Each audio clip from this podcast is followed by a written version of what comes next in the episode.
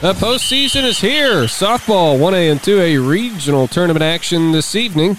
Good afternoon. Here's a look at sports on KSOM and KS 95.7 FM. On our airwaves tonight, it's Audubon against West Harrison in a Class 1A Region Number 2 first round matchup. Winner moves on to take on Woodbine next week. We'll have pregame coverage hitting the air at around 6.50 this evening and a first pitch at 7 o'clock.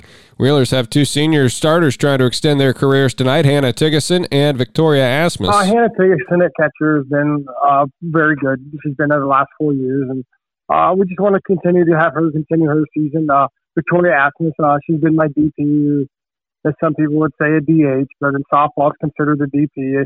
Having those two seniors on the team is great to have, and uh, like I said, you got to continue to move on. Coach Eric Burkowski has two capable pitchers he can turn to. Callie Erlmeyer is 7 and 3 with a 1.84 ERA and 87 strikeouts.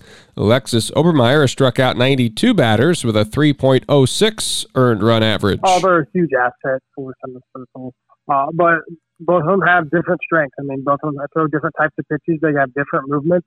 Uh, so that's a nice thing is we can throw one for a little while, and if one gets tired, we can throw the other one and they're pretty much going to have totally different pitches. The movement's going to be different, and uh, so that's what helps us out a lot is we can use them at different situations, different times throughout a game. Uh, so I mean that's great to have as a small school having two pitchers being as talented as those two are in the circle. So other immediate coverage area teams in action in Class 1A tonight include in Region 3 Riverside hosting Sidney and Cam at home against Stanton. Elsewhere tonight in Class 2A in postseason softball, Nodaway Valley Wolverines will get their regional tournament run started, and Nodaway Valley is in Class 2A region number 4. They will be at Central Decatur tonight. ACGC also in 2A region 4, and the Chargers open up at home against Panorama. You can see a rundown of all of the area matchups in 1A and 2A regional softball on our website at westerniowatoday.com. The final rankings for 1A and 2A did come out yesterday. Exira EHK continues to be ranked 13th this week in the 1A top 15.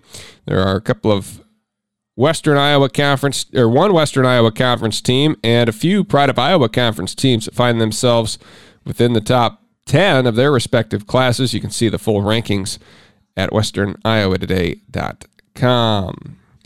High school softball last night. Atlantic head coach Terry Hinsman helped lead the Trojans to a pair of victories over Red Oak, 12 0 and 17 2, and gets his 300th career victory. 300 wins is a big uh, milestone for the entire program, not just me. I didn't really pay much attention to it until I noticed my daughter was in the stands late in game one, and uh, we went uh, out to right field like we normally do in the first base dugout post game, and uh, they had a little sign, and the girls uh, took some pictures, and we had a, a very short celebration. So I think really it's it's less a reflection on me, and it's more a reflection on the players that I've had throughout the course of the season, the course of the years that uh, uh, that really have made the difference and set the tone for being successful and and working hard and putting in the uh, the long hard hours that it takes to have a program of this nature.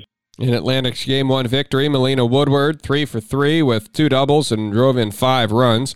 Zoe Kirchhoff pitched the shutout win. The eighth grader allowed no runs on two hits, no walks, and struck out three in the three inning game. Atlantic won 17 to 2 in the nightcap. Riley Wood pitched the win, allowing one earned run, three hits, walked one, and struck out four in a four inning contest.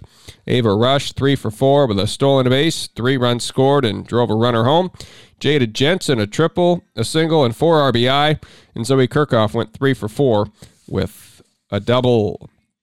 Elsewhere in softball last night, Harlan split with Clarinda. Cardinals won in eight innings, 11 to 9 in the first game. Harlan salvaged a split with a 2 1 win in the nightcap.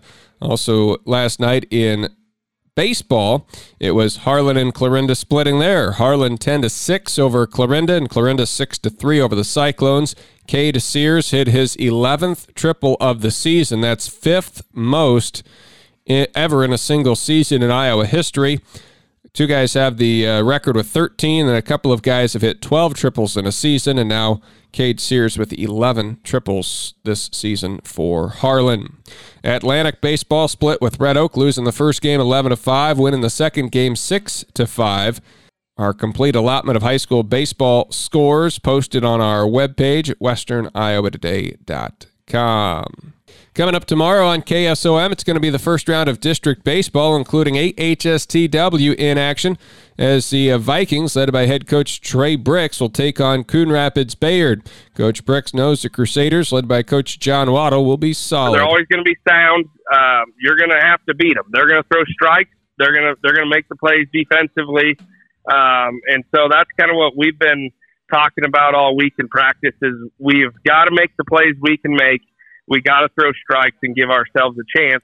Braden Lund and Nick Denning have been leading the team both uh, for HSTW, both at the plate and on the mound. Lund hitting 468 with 18 RBI, Denning a 403 average and 23 runs scored. Plus, he's 4 0 on the hill with a .61 ERA. They're veteran guys, and I say veteran, and, and Nick's only a sophomore, but um, he's played a lot of ball. And, and I told those two early on in the year that we were going to lean – really heavy on them. Um, they were going to have to produce a lot for us. And, you know, they have stepped up to the challenge and they've kind of carried the load, especially early on in the year when those younger kids were really struggling. Um, those two guys did a lot in the lineup for us AHSTW started slow, but they've won four of their past five. Will have their game against Coon Rapids Bayard tomorrow night on KSOM. Ahead of that, it'll be Audubon against Stanton in game one of a doubleheader from Coon Rapids. I'm Bennett Blake with sports.